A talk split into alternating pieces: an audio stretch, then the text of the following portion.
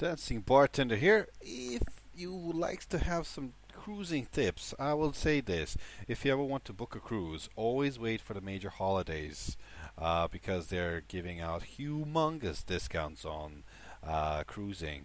Uh, they're like two for one, four for two. All these, especially now around Christmas, uh, around New Year's.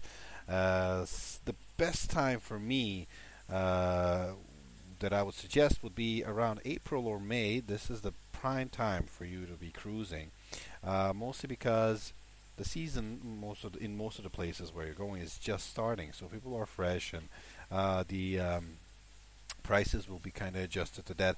The worst part of the day uh, year that you could be traveling would be uh, June, July, August.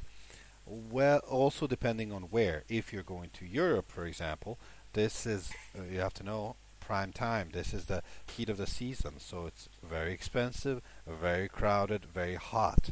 Yeah. Uh, what you want to do if you want to, if you're still thinking of cruising, is either take the before the start of the season, which is the April May, or after, which is September October. These are the best times for you to go cruising.